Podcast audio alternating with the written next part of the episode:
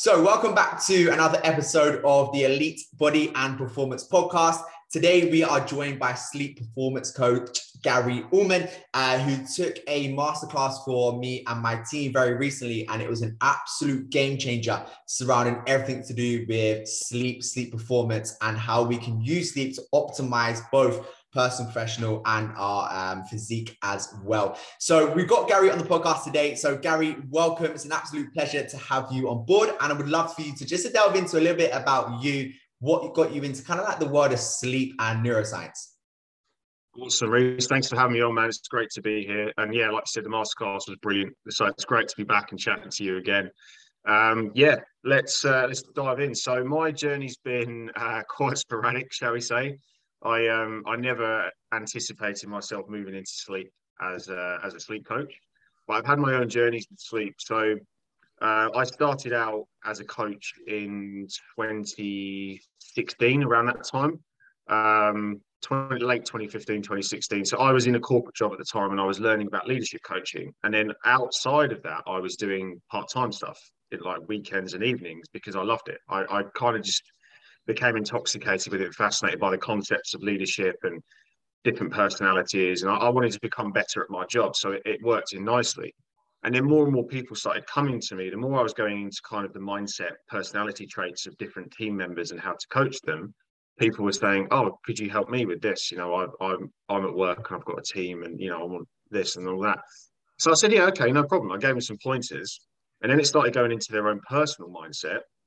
And I was like, I can't really help you with that because it's not something I know. But I, I sought it out myself. I went and did some uh, qualifications because I thought, well, if they're asking me for that, then maybe my team could benefit from it as well. So long story short, I did that. Started doing basic stuff um, around mindset. Um, nothing really too detailed. And then again, just became really enthralled with it all. And over time, I kind of built up this momentum where I was fully immersed in coaching, specifically around performance and uh, mindset slash neuroscience. So performance predominantly for a lot of people is speed, power, strength, um, agility, things like that. And I'd, I'd had my own fitness journey as well. So that kind of transcended into that. I was doing strongman training at the time. So I wanted to be more powerful and stronger. Yeah. Um, but the one aspect that I wasn't focusing on was recovery. So I um, I was transferring what I was learning both from my job and from my own personal training into my own life and into um, my uh, my clients who I only had, you know, a handful of them at the time that were just paying a small amount of money for me to kind of, you know, get some testimonials and get some experience. Absolutely. And the more I dived into um, performance coaching, the more the aspect of recovery and sleep kept coming up. But I was, I was thinking no one was really talking about this, so I sort of ignored it. Didn't really know anything about sleep, and um, I kept on my own path with strongman and with corporate job. And then eventually I had my own health problems. I became injured, I became fatigued, I gained a ton of weight because my training took a backseat. I got busy in my corporate job, busy in my coaching. Eventually went full time with the coaching and cut back on the corporate job. But at the time, my health was really, really uh, shot for, for me as my own standards. I used to be a really healthy person and it had gone yeah. tits up basically. it got really bad.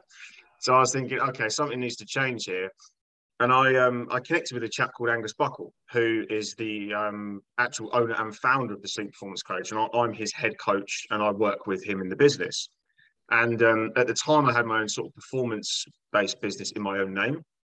I believe my website is still out there as well, which I don't use anymore. I haven't used it for about three years, but it's still out there. And then I, I became again absolutely fascinated with the topic of sleep and recovery because I've got to get my health back on track. And if this is how I can do it by sleeping better and recovering better, I'm all in.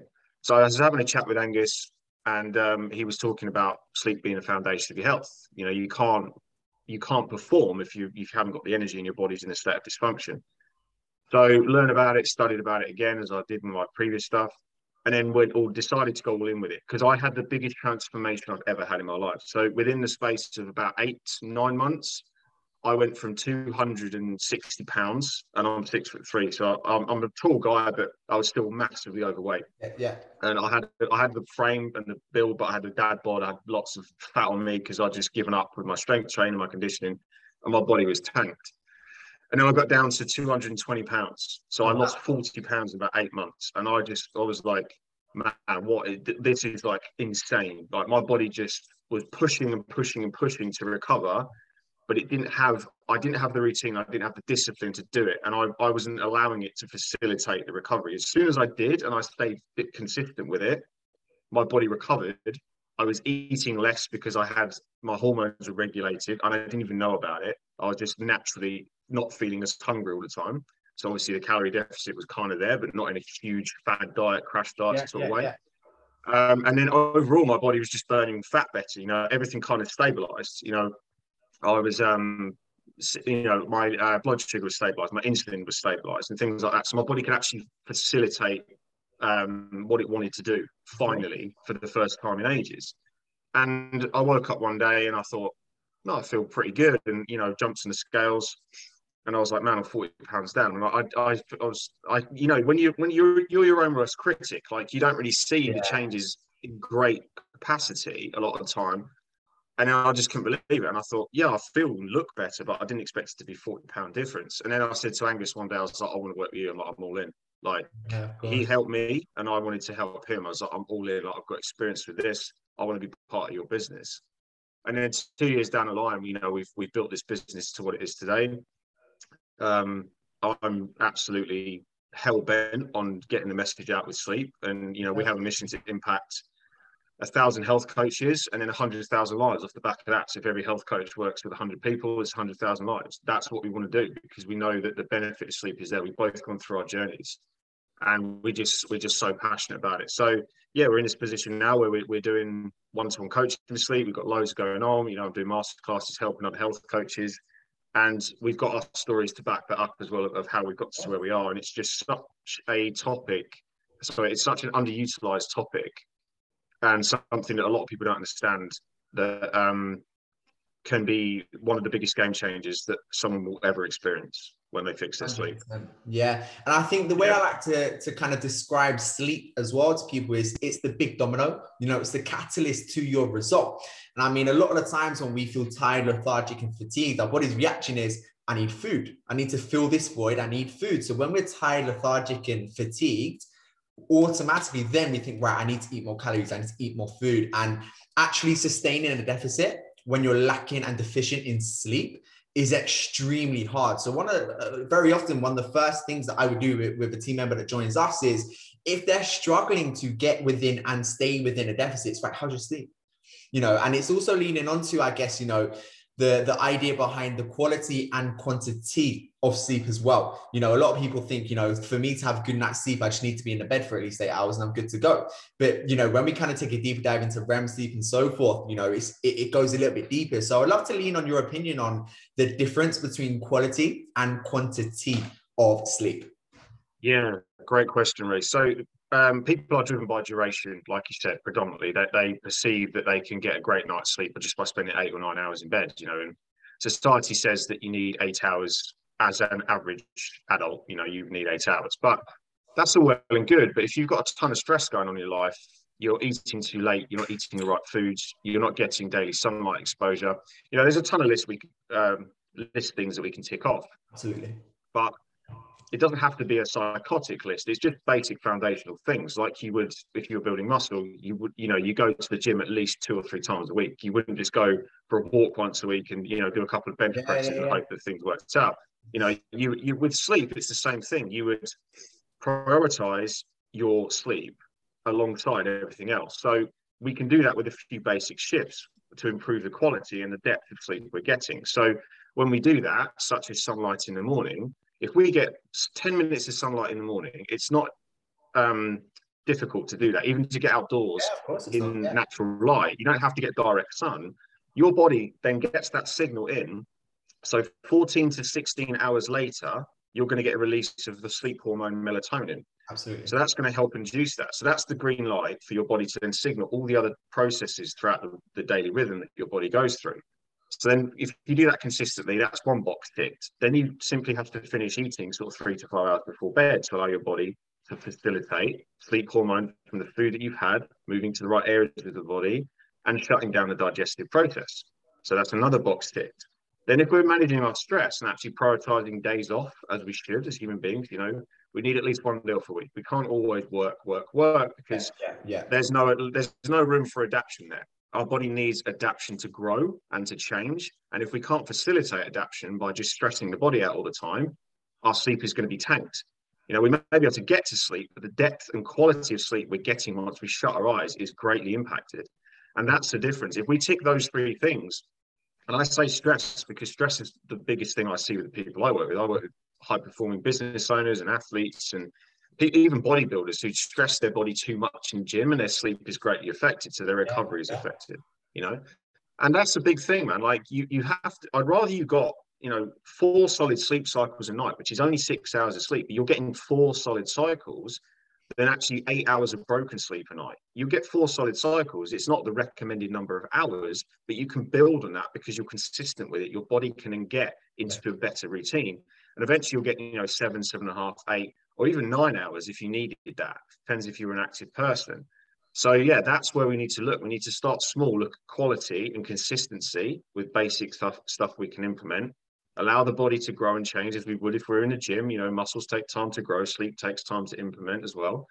And then we can look at um, actually improving the quality. So we effectively need less sleep and less time in bed to get the sleep we need. There's no point spending 10 hours in bed if we're only getting 10, seven hours of sleep, then it's broken sleep.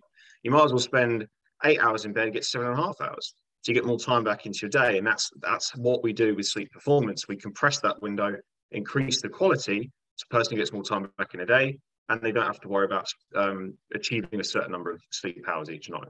Definitely. And I think, you know, where it's kind of like you're buying back your time by actually utilizing the sleep you're getting, you know. And one thing, one mistake that I used to make, and I think this always comes down to the way I like to put it of training hard and training smart. So, you know, you can either go, yeah, I'm just gonna get loads of hours in bed and, and hope for the best, and that will probably work. But then I remember I used to think to myself, oh, I've got to be up, I've got to be getting stuff done. I can't be sleeping all day. That's no good. I need to be up and, and, grinding and working hard. And that was me in the mindset of I need to work hard. But then when we kind of look at that kind of the thought process of actually, if I was to work smart, if I was to utilize sleep and therefore utilize my day 10 times better through my productivity, cognitive function, and so forth, I get so much more done in so much less time. And it's exactly the same thing that obviously, you know, the business owners and, uh, and elite professionals that you work with, and very similar to the guys and girls that we work with as well. It's training smart and utilizing something like sleep, which is so, so, so important that always overlooked. And you know, we listen to people like you know your Kobe Bryant's and stuff saying, you know, I sleep four hours a night and I'm I'm in the gym at 4 a.m. and then I'm back in at this time. It's like yeah, it's great. But if we were to then think a little bit smarter, we're not all Kobe Bryant, right? So it's just making Absolutely. sure we're, we're thinking long term. So from, from your side, what would you say is a direct impact for between sleep and weight loss? You know, because we, we kind of look into how, you know, when we're fatigued, when we're exhausted, we then look into increasing calories and so forth. But from your end, what would you say are the direct impacts on body composition, be it muscle gain, weight loss, whatever it may not be, and sleep? Mm, you know, good question again. The direct impact is, uh, from a fat loss point of view, is your insulin sensitivity is actually easier to control for your body. So it's just easier for it to regulate. And um, because you're tired as well, when you're in a sleep deprivation state, your hunger hormones are looking for uh, that release to um, allow you to consume energy. So your brain is going, okay, we need energy here. You know, the hypothalamus in the center of the brain drives the master clock and the sleep wake cycle for the for the human body. So when that's in a state of dysfunction, the body is then sending signals to the stomach and you know increasing hunger hormone levels by up to 35%, you know, give or take. In, uh, leptin and ghrelin are then driving that appetite yeah, yeah. and that urge for us to consume more food. So for, for those of you listening, it's like if you go on a night out and you you spend you know 12 hours in bed because you you know you've been drinking, you wake up think oh I spent you know long time in bed. I'm um, I've slept great that night, but you're still waking up feeling lethargic and tired. It's because you know your sleep quality has been affected by the alcohol you've consumed. As a result of that, different hormones are being released to allow you to consume energy to offset the effect of the night you had. So when we're sleep deprived as well, it's a similar state to actually being hungover.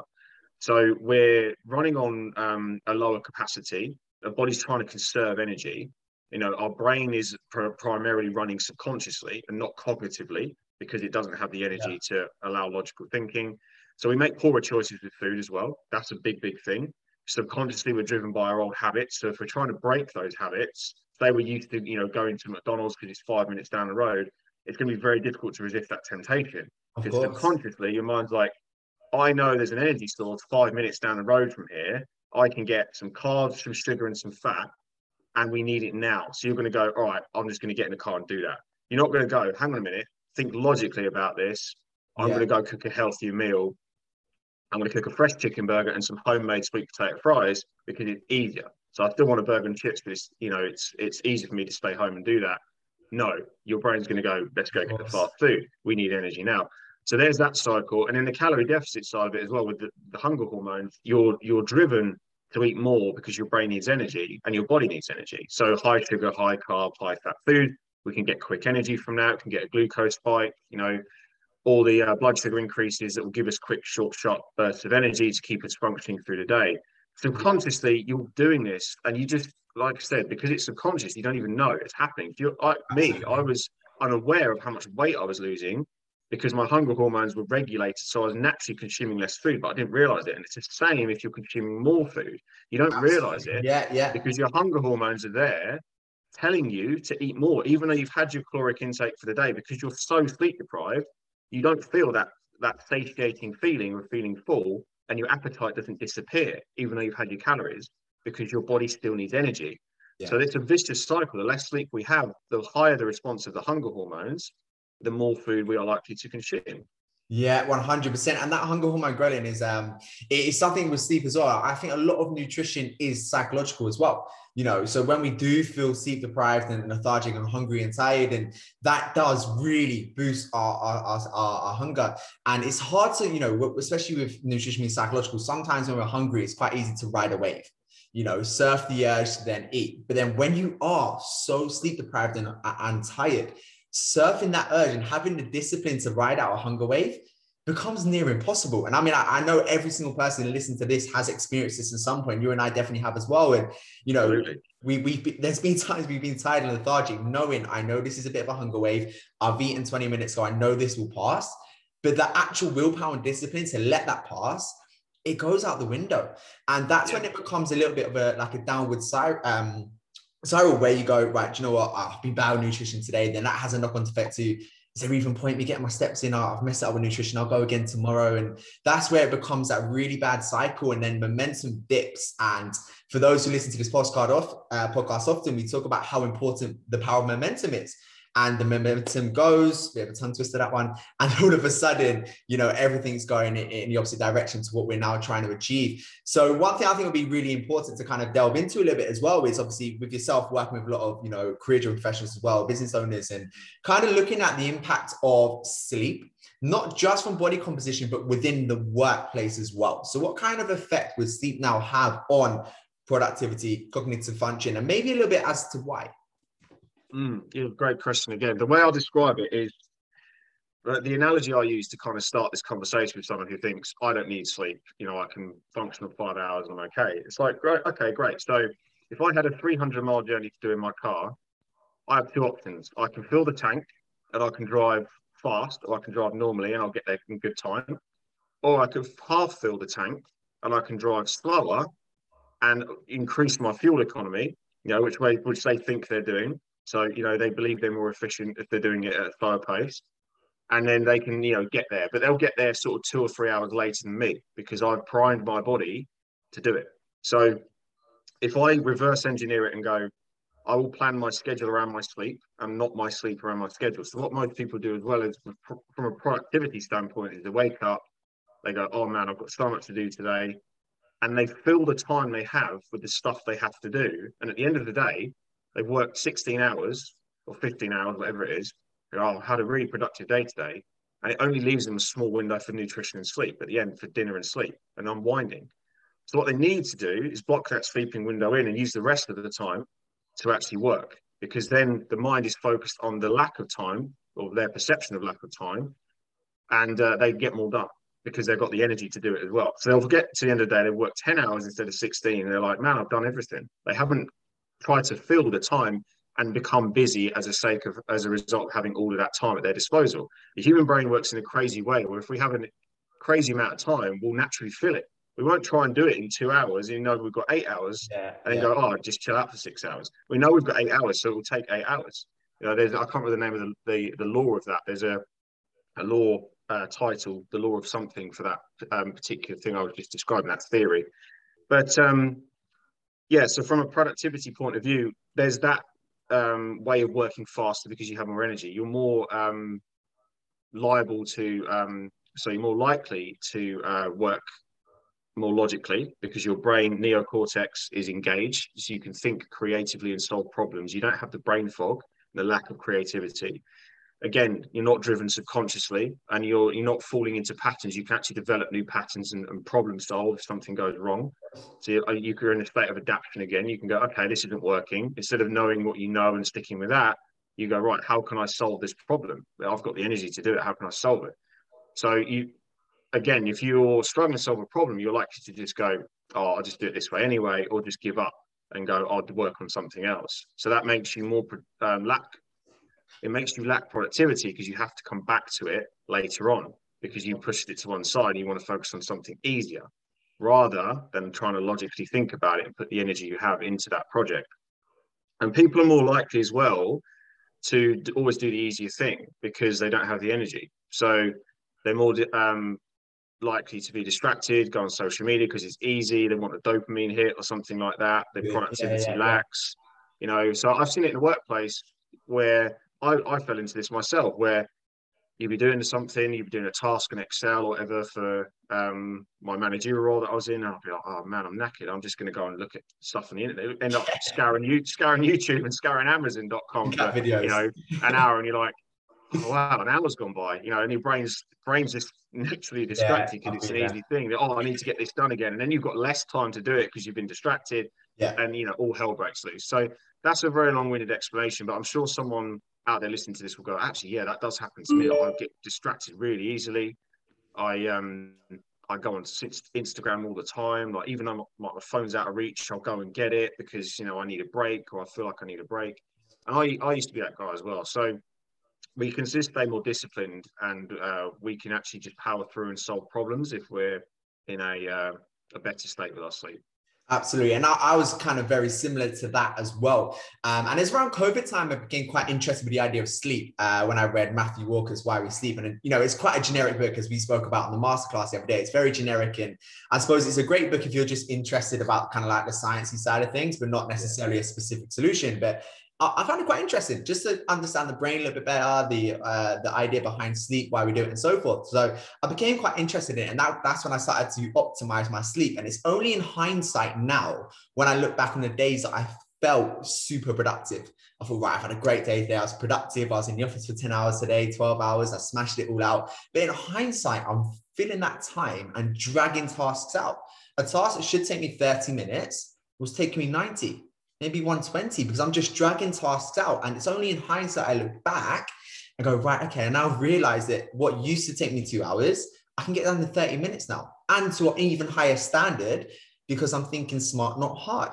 And again, it's, it's that idea of when you are trying to thrive within the workplace or build the ultimate body that you that you possibly can it's again training smart it's optimizing your sleep and for for those who are now listening to this podcast and now have an understanding of the importance I would like to delve into how they can now improve their sleep. So I guess it'd be quite good to start with sleep environment, temperature, mattress, these kind of things. What kind of part do they play? Yeah, good question, Reese. The basics are uh, light level and um, temperature, like you said. So temperature is a big thing because it's um, linked to our circadian rhythm. So our body naturally wants to dip in temperature. So when we see darkness, melatonin level starts to rise. We start to feel sleepy. You know, if anyone's in a dark room, they'll, they'll naturally start to feel sleepy unless they've got a massive bright light in front of them, like you're in a cinema or something like that. But if you're just in a dark room, you're going to start to feel sleepy because melatonin will increase. However, if it's a warm room, your sleep quality is going to be disturbed because the body sees darkness, temperature decreases, but then if it's warm, the temperature is not going to go deep enough to facilitate uh, depth of sleep. Yeah. So uh, 16 to 18 Celsius for the air temperature is where we need to look, or for Americans, 60 to 65 Fahrenheit. Most people's room temperature is around 23. So if you're in the winter time and you've got the heating on, trying to keep it warm, you've got a really thick duvet, you'll still get to sleep, but you are potentially sabotaging the sleep quality yeah. because your body's going, I can't get, I can't cool down fast enough to get into the stages of deep sleep. So you can kind of fluctuate between really small, um, tiny amounts of deep sleep back into light sleep rather than the longer duration of deep sleep, where the restorative processes specifically linked to muscle growth are uh, are happening. So temperature is a big one, and like no one likes sleeping in a hot room. That's why it's so difficult to sleep in yeah. summer. But everyone likes sleeping in winter because it's cooler outside. Absolutely. You know, you can be warm in a duvet, but have the have the window open in winter to allow the cold air to come in. The body will sleep better as a result of that. Now, light level is massive because it's the biggest driver with our circadian rhythm. So, light in the morning, darkness in the evening. If we've got light creeping in, even if we're wearing an eye mask, guys, the body will still sense light on the skin. Now, it's like going out in the sun. We don't have to look at the sun to get a tan. Our body will pick up on the light rays that we're getting and it will change and adapt as a result of the light rays it's getting. It's the same if we have light creeping into our bedroom. We don't have to look at that light or have our eyes open. The body will sense that light and it will know because of the light rays it's getting that it's not necessarily time to fall asleep yet, even if it's creeping in. Or if you do get to sleep, your body is more likely and susceptible to wake ups and disturbances. So it's important that the room is as dark and as cool as possible for an environment. Then we need to make sure that obviously comfort is a factor. So, you know, mattresses and things like that and yeah. breathable sheets and stuff like that, they kind of go hand in hand with what I'm saying. There's no point doing any of that and having the best mattress in the world, the best cooling pajamas and sheets and everything else in the eye mask if we're not taking care of the temperature and the light level in the room first. So maximize light in the morning, get outside or open the blinds as much as you can, uh, and then minimize it in the evening. You know, and then you know that's a big, big part of sleep quality uh, taken care of. Yeah, that's really interesting. Um, I've done a lot of my, my research and see, but actually having a light and the actual skin itself kind of ha- having a, a, part to play is something I wasn't actually aware of. That's really, really interesting. Something yeah, that... we've got photosensitive cells in the skin. Yeah, you know, it's why skin changes yeah. color. Yeah, yeah. why, why we get a tan when the sun when the sun hits it. Yeah, no, that's really interesting. And I think one thing that probably help everyone, uh, myself very much so included, is obviously, you know, the half life of caffeine blocking the release of melatonin to then obviously yeah. directly impact our sleep. And I think I am definitely one who falls short of this one. I obviously know the effects of caffeine and melatonin and sleep, but sometimes that's something. So I think it'd be interesting, you know, when people understand why, it's easier for them to make a sensible decision to change. So, what mm-hmm. is the idea behind caffeine? Why does it block melatonin, and how can caffeine at you know three, four in the afternoon? It doesn't seem massive. Actually, have a huge impact you know, over the next six to eight to 24 hours? Yeah, so um, it's not it's not melatonin, it's adenosine that it blocks. But what it does is adenosine is linked to melatonin. So yeah, uh, yeah adenosine, adenosine is um, a byproduct of adenosine triphosphate. You know that, Reese, because you know a lot yeah. of PTs know about ATP and how it works. So adenosine is a byproduct of energy. So for anyone listening, if you go to the gym and you move around, adenosine uh, is a byproduct of the energy that you've expended because ATP has been released from the movement you've created and so on and so forth. But even if you're not working out, ATP will still be released. The body will take adenosine and go, thank you very much. I'll take that and I'll put that in the brain because that builds my sleep pressure. So that builds the urge to sleep. Now, the timing of when that happens is the your circadian rhythm, which we were talking about earlier on in the master clocks. If those two are hand in hand and they're running parallel, ideally our sleep's going to be fantastic. We, we're feeling sleepy at the right time. Depth of sleep is good. But what caffeine likes to do, and for those of you who love your coffee, including me, I've actually had one before this podcast, but I delayed it this morning, as always.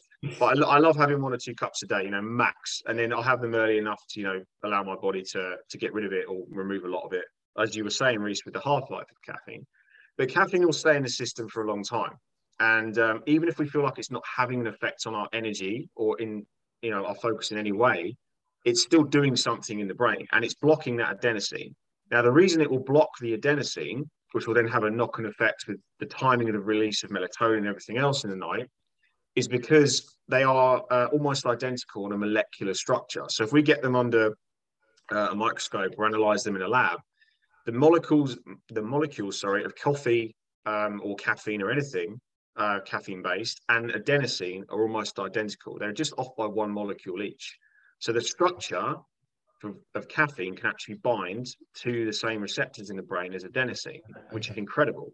So then the adenosine just sits on the surface and wants to bind to the receptors, but it can't because caffeine's there. So yeah. caffeine's just blocking it. So it just chills out. It's like, okay, and then you you don't feel tired. That's what caffeine does. It offsets that feeling of fatigue. But when it wears off, if we've had a build up of adenosine from the day, so we wake up at 7 a.m. and we have coffee straight away, then we have another one at 10, another at 12, another at 2, another at 4, right? And then we've not felt sleepy all day. By the time that wears off at 4 o'clock, all of that adenosine that's built up throughout the day is just going to hit us at once. We're not going to have a gradual feeling. Yeah. Then your body has to rapidly process that adenosine, and you suddenly crash and you go, "Oh man, I feel so fatigued." Yeah, all of yeah. a sudden, like you get that real big dip, and you go, "Oh yeah, I need to go to bed." But then when you go to bed at say seven o'clock, you feel like you've had a crazy day or whatever, and you're just lying in bed chilling out, you can't fall asleep because nothing else has happened in that day because your body then is trying to process everything so fast it's just like I can't do this. It's not it's not right for me. It's not optimal. So melatonin release is not timed properly. Yeah, that's the one, man. Yeah, not yeah. had a feeling of sleepiness. Your circadian rhythm is off, so it's not released melatonin correctly. Uh, serotonin, uh, dopamine, everything that makes you feel relaxed, you know, is is misaligned. Uh, tryptophan, all of those amino acids and everything else that links to sleep is just like what the hell is going on? You know, we need some kind of stability here. So that's a very extreme example, but a lot of people do go through that. With that um, lack of awareness of how caffeine impacts you, they think cutting it off at four o'clock in the afternoon or you know even two o'clock in the afternoon is optimal. But it depends on the timing of when you've had your coffee. Timing is everything with caffeine because of yeah. the half life. It's uh, it's up to um, 16 hours for one cup of coffee, depending on your sensitivity to caffeine. So this one cup of coffee that I've had at nine o'clock, but just before this podcast, can stay in my system for up to 16 hours, depending on my genetic sensitivity, which is insane. It doesn't mean it's going to affect my sleep for 16 hours, but it means that my body can take up to 16 hours to fully get rid of every molecule of caffeine in that cup, cup of coffee. Now, if you're having five cups a day, yeah, which most people do because they're sleep deprived, that's insane how long that's going to stay. You're just in this cycle of caffeine, caffeine, caffeine. That's without having any soda or uh, sugary yeah. drinks without having any chocolate or any other form of caffeine. You know, there's caffeine in a lot of things, even drugs. If you have paracetamol, there's caffeine in that. Yeah. You have to think about these things. If you pop two paracetamol before bed, it's likely that's going to affect your sleep, yeah. even if you've got a even if you've got a cold or a headache and your body wants to rest. So you have to think about these things, guys, and that's how caffeine can really disrupt your sleeping patterns. Yeah, and it's almost like people try to find a solution, but find a problem in the solution. You know, so they think I'm tired, I need more caffeine, and then no matter what time of day it is, and it's like, yeah, you're tired because all you're taking is caffeine, and it's directly impacting your sleep. And I think that's a huge point because I think every single person listening to this podcast likely impacts their sleep through caffeine. I know I do. And I know very recently, especially since I started really starting to track my sleep and stuff, I've started to realize my REM sleep was really low. And I think caffeine for me was the first thing I thought, right, let me get more discipline with my caffeine. And as a direct byproduct, I find an increase massively. Um, so I think that's one that probably everybody can gain a bit of value from. And I'd love to know your opinion on this as well. One thing that I love to do with the people that we work with in regards to like an evening routine to help support sleep is set uh, like a reverse alarm. So like an alarm that goes off of an evening, which is kind of that reminder to put your phone down so we don't have that blue light um, and just kind of have your bedtime routine, evening routine and start to kind of de-wind. What's your opinion on evening routines? Do you think that's effective? Anything that you would do different or that you do at this moment in time? Yeah, I think it's one of the most overlooked aspects of sleep um, if you go online and you, you sort of look for a routine, predominantly it's driven towards morning. You know, you'll go on YouTube and you'll see the millionaire's morning routine or, or whatever it is, and loads of people try and copy that. You know, you're you're up at five a.m. You're doing meditation, you're doing cold showers, you're doing all sorts of stuff. Yeah. You know, going for going for a workout at six a.m. You know what I mean? And then there's not really much focus on evening routine unless you're specifically looking for a source of meditation or, or um, calming music or something like that to listen to in the evening. So I think if we're living in a society that's fast paced as we are, we do need to prioritize disconnecting and um, moving into a restful state more. Um, most people want to start their day like sprinting out the blocks, but they don't think about the recovery side of it and the actual winding down for sleep. So then that makes it harder to get up in the morning and facilitate this this kind of sprinting out the blocks because they don't have the energy or they push through it and then they become you know cranky during the day and their performance suffers. So we have to keep in my opinion, both routines simple, but lean more towards a focus on an evening routine. Of course. So an evening routine would would be disconnecting from screens as a basic thing, you know, sleep hygiene 101, disconnecting from any stimulating light. But then we need to focus on stress as well, because we've had a productive day, busy day with work. How do we wind down? If we've got kids, how do we factor in some time where we put the kids to bed for actually to allow us to calm down, even if it's 20 minutes, Yeah. rather than thinking lying there or watching TV, thinking, oh, I've got so much to do tomorrow. How do we kind of factor that in? The kids are in bed. I need to put myself first, allow my mind to calm down, stuff like that. So, you know, we can do things like breath work and journaling and meditation and address these subconscious thought patterns that we have and eliminate overthinking and sort of bring everything to the forefront of our mind to actually allow us to be in a better problem solving state for the following day, you know, writing a to do list and stuff like that. So many people don't do basic stuff like that and they lie in bed and think, Yeah, of course. so much to do. I need to, I need to get up at this time. I need to do this. Just write it down, and I guarantee once you write it down and make it tangible, you'll see that it's really not that hard to accomplish it. But in your mind, your mind's tired and fatigued, so it's going to blow things out of proportion, and it's going to create scenarios that might not even happen. So bring some context and awareness to it. Now that's your evening routine kind of taken care of. I'd really focus on light level guys and stress. That's it. I mm. mentioned earlier about dinner, you know, three to five hours before bed, you know, tick that box as well if you can. But routine is all about light and stress. Calm yourself down, then move into your environment that's optimal for you. And, you know, you'll be in a good place with your sleep. Now, in the morning, just keep things simple. Get your sunlight, set your circadian rhythm for the day. Like I said, 14 to 16 hours later, it's likely that melatonin will come in. So set your sunlight, um, sorry, set your circadian rhythm with sunlight. Uh, I recommend always a litre of water in the first hour of waking because that gets the brain and body hydrated. Reese, you know all about hydration and how it affects the, the brain and the body. And then just reflect on your to-do list from the night before. That's it. You don't need to do cold showers and breath work and stretching and all of this stuff. Keep it simple. You don't want to start your day with a massive load of stress because something in your morning routine hasn't happened that day. Mhm. And you go, oh crap, this is going to be a bad day because something hasn't happened in my morning routine. So keep it simple, light water, reflect on your to-do list, and you just go and smash your day. That's one of the easiest things that I, I would say to people. Yeah, and I would always say as well that the morning routine starts the evening before. You know, if your Exactly, morning routine is starting in the morning, you're already one step behind. So morning routines always start the evening prior. And it's quite funny. I actually had a conversation with someone um, the other day, and I said, "Oh, what's your morning routine? You must, you know, do your cold showers and breathing, and you must do your journaling." I went, "Mate, I just wake up, go get a few steps in, listen to a podcast whilst I hydrate, and then sit down in my book for half an hour, shower, get to the office, I'm done." You know, and I, I, get there, I get in nice and early and I'm productive and I get things done. I don't need to cold shower for five minutes. And I, I get if you want to do gratitude and stuff, absolutely fantastic. Yeah, but yeah, you don't awesome. need to meditate for an hour, do your breath work, do your stretching, get in a cold shower. If you want to, by all means. But you know, we see things online and think, oh, that per- I, have got to do that as well. It's finding what works yeah. for you, and what works for me is getting my things done really, really quick and get straight to the office and just getting things done. So the last bit on this I'd like to lean into is obviously supplements. You've got your supplements like your ashwagandhas and so forth. What kind of supplements would you recommend? And I know this is obviously not the be all and end all. It's just that extra, you know, two to five percent that might just support a tiny bit. But what kind of supplements would you recommend to help optimize sleep? Yeah, this is the cherry on the top. So um, this is uh, something that loads of people ask me about. I put out stuff on my stories before and polls, and it's like, oh, what supplements do you recommend, or what's best for me? And it's like, look, if your diet's crap and your your stress is awful, no supplement on earth is going to help you. However, if you if you are healthy, relatively healthy, and like you said, Reese, you want that extra two to five percent. Vitamin D and magnesium by far my yeah. first ones I always go to. Now, Vit D, even if you live in a hot country, doesn't mean you have a good level of vitamin D in your system because you can go outside and you get more exposure to the sun than someone living in the UK or you know Scotland or something like that.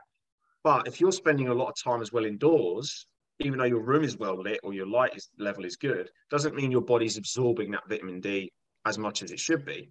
So always look into vitamin D if you're having problem with sleep, because a lot of the time that will link to um, lack of light that we're getting, yeah. but also it can link to because um, it's a steroid hormone as well. It actually trans um, translates into um, sleep quality in regards to REM sleep and uh, deep sleep.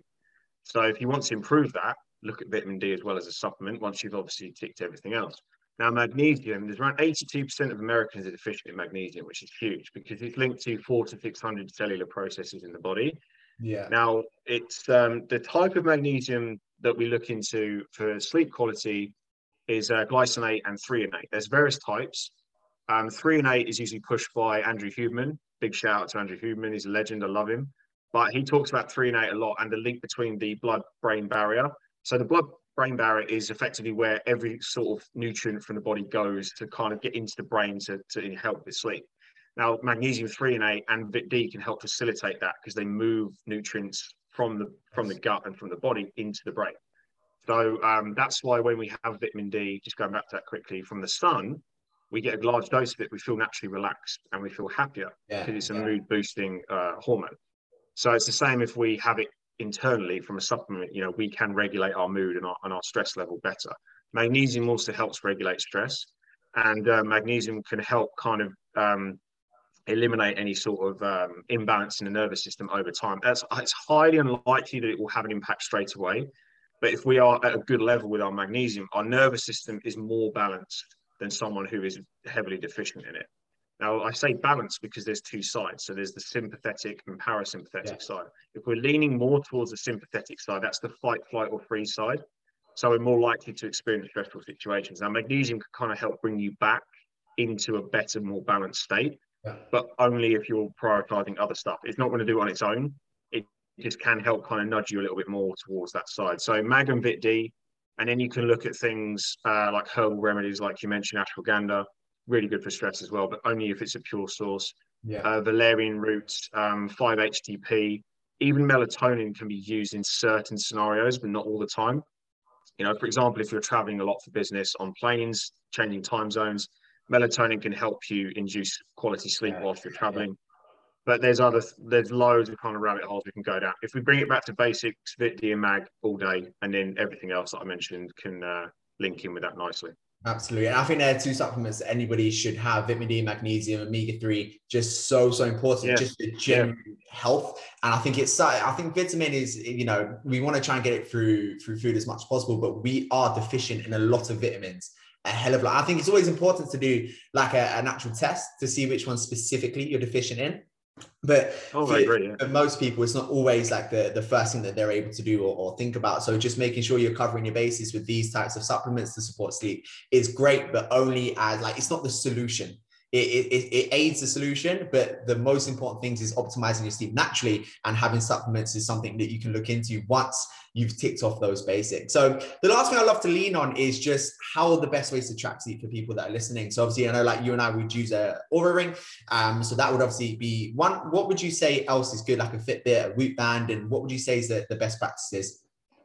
Yes. The best practice for any kind of novice out there with their sleep is just to simply write it down first before we even move into technology. So I I offer my clients a four week sleep journal. Um, Reese, you know that because I, I gave it to you as well. Uh, to help your clients. So yeah, for anyone out there, just grab literally grab a notepad and pen and go. What time did I go to bed? What time did I wake up? Uh, what time was my last meal? And how was my stress that day? Now then, in the morning, answer these questions. Go, how do I feel on a scale of one to 10? Just general feeling. Like Yeah. people go, oh, I feel like crap or I feel great. How do you generally feel? Scale of one to 10. How do I feel mentally and how do I feel physically? They're two different things. And they're also different to your overall feeling because we're not talking about, you know, how, if you feel bloated or something like that. How do I feel physically and mentally? Yeah, I feel pretty sharp, say seven out of 10. Physically, I feel weak. You know, maybe your deep sleep's been affected and your body's not had time to, you know, recover from the gym maybe I'll give that a four or a five. Now, if you're consistent with this over time, you're bringing an awareness to it and you're not looking at technology. Technology only comes after that kind of initial of uh, novice sort of awareness. And once we have awareness around sleep, we know how certain things influence our sleep. So we can go into the Oura rings and the Whoop bands and the Fitbits. Now, to touch on trackers, I'd always recommend an Oura ring. Oura ring by far for me is the is the most advanced sleep tracker out there. There's loads of studies done on it. It's not 100% accurate. No tracker Yeah, is Of course. But it's the most accurate one out there. Um, and then Whoop Band is very good, more pushed towards uh, physical and strain and recovery for workouts. Or it is predominantly a sleep tracker, very little touching on workouts. But um, Fitbit as well is kind of in between, pretty good. The the Charge 4 model is good. But again, they're, they're sort of 60, 70, 80% accurate max. Yeah. So they'll give you a really good awareness of how your body is and how your sleep is. But predominantly, if we start tracking it manually, we're physically writing stuff down. We're more aware of how we feel, and um, that's a great way to kind of get into some good patterns and bring an awareness to our, our body. Because so many people wake up and just go about their day, they don't actually t- take time to connect with how they feel. So once we do that, we know if we're going to bed at 11 till 6 and we only get seven hours, maybe we need to get, you know, 11 till 6.30 or we need to go half 10 till 6 or whatever it is. And just experiment with that and see how we feel. Move timing around, move, move your nutritional timing around. Uh, if you've had a particularly stressful day, bring an awareness to that and go, oh yeah, till tomorrow's going to be better. You know, you don't need to worry about it so much. It was just just a one-off. Something went wrong, and then uh, you know that's um, a great way of building traction. And then if you wanted to move into technology, then the three I've, I've recommended are very good for that as well. Absolutely. And I do think as well, actually physically writing it down and connecting with how you feel is so important because, yeah, like you say, it brings so much more awareness to the problem and or solution. Because a lot of times we get like an Oura ring, pull it on and go, right, that's my sleep covered. I got an Oura ring now. But you I'm not going to sleep. I've got an Oura ring. Of course I'm going to sleep. So it's quite easy to just look at that and go, oh, that'd be fine, but not actually collecting the data, looking at how we feel. Because, like you say, they they give you a ballpark, but they're never going to be hundred percent. So, actually waking up in the morning, how do I feel this morning? You know, did you wake up on the wrong side of bed? Did you have a good night's sleep? How sharp do you feel? How physically and mentally sharp do you feel? And I think that's really important because then you're actually looking into right. How do I feel? Am I on the right track? Am I not? As opposed to just looking at the phone and hoping that it's giving you an idea of what it is and not actually being fully present and aware to, to the problem. But from my end, Gary, a huge thank you for joining us on the podcast today. It was absolutely invaluable. And I think a lot of our listeners will take this away and implement them this evening. Um, if not, make sure you're, you're setting yourself a little note or reminder to do so because this is absolutely outstanding. And the feedback as well from the uh, masterclass and the people who watched it back as well was absolutely incredible. And they've already started using the resources that you sent over as well. So a huge thank you from awesome. my end. Where can the listeners find you? Uh, yeah, my main channel is Instagram where we we actually connected Reese. So it's just it's Gary J Allman. Um, surname is A L L M A N, all one word. Uh, Facebook as well, but I use Instagram primarily so people can check out my content. There's loads of free resources on there, guys. And then if you want to ask me questions, just comment below on a post or whatever, and I'm more than happy to help you out. Uh, website's coming soon. We're actually updating it. So uh, well, I won't put that in yet because it's not live. So we, we're moving into a new brand new website uh, with loads of our courses on there. But yeah, my main channel personally is Instagram. Guys, check him out because there's so much value, even just in his content on a day to day basis, posting up advice, value. It's absolutely invaluable. So, everything you're going to be listening to on today's podcast, if you found it valuable, the same things will be over on his social media as well. So, Gary, a huge thank you from my end, and we'll see you guys in the next episode.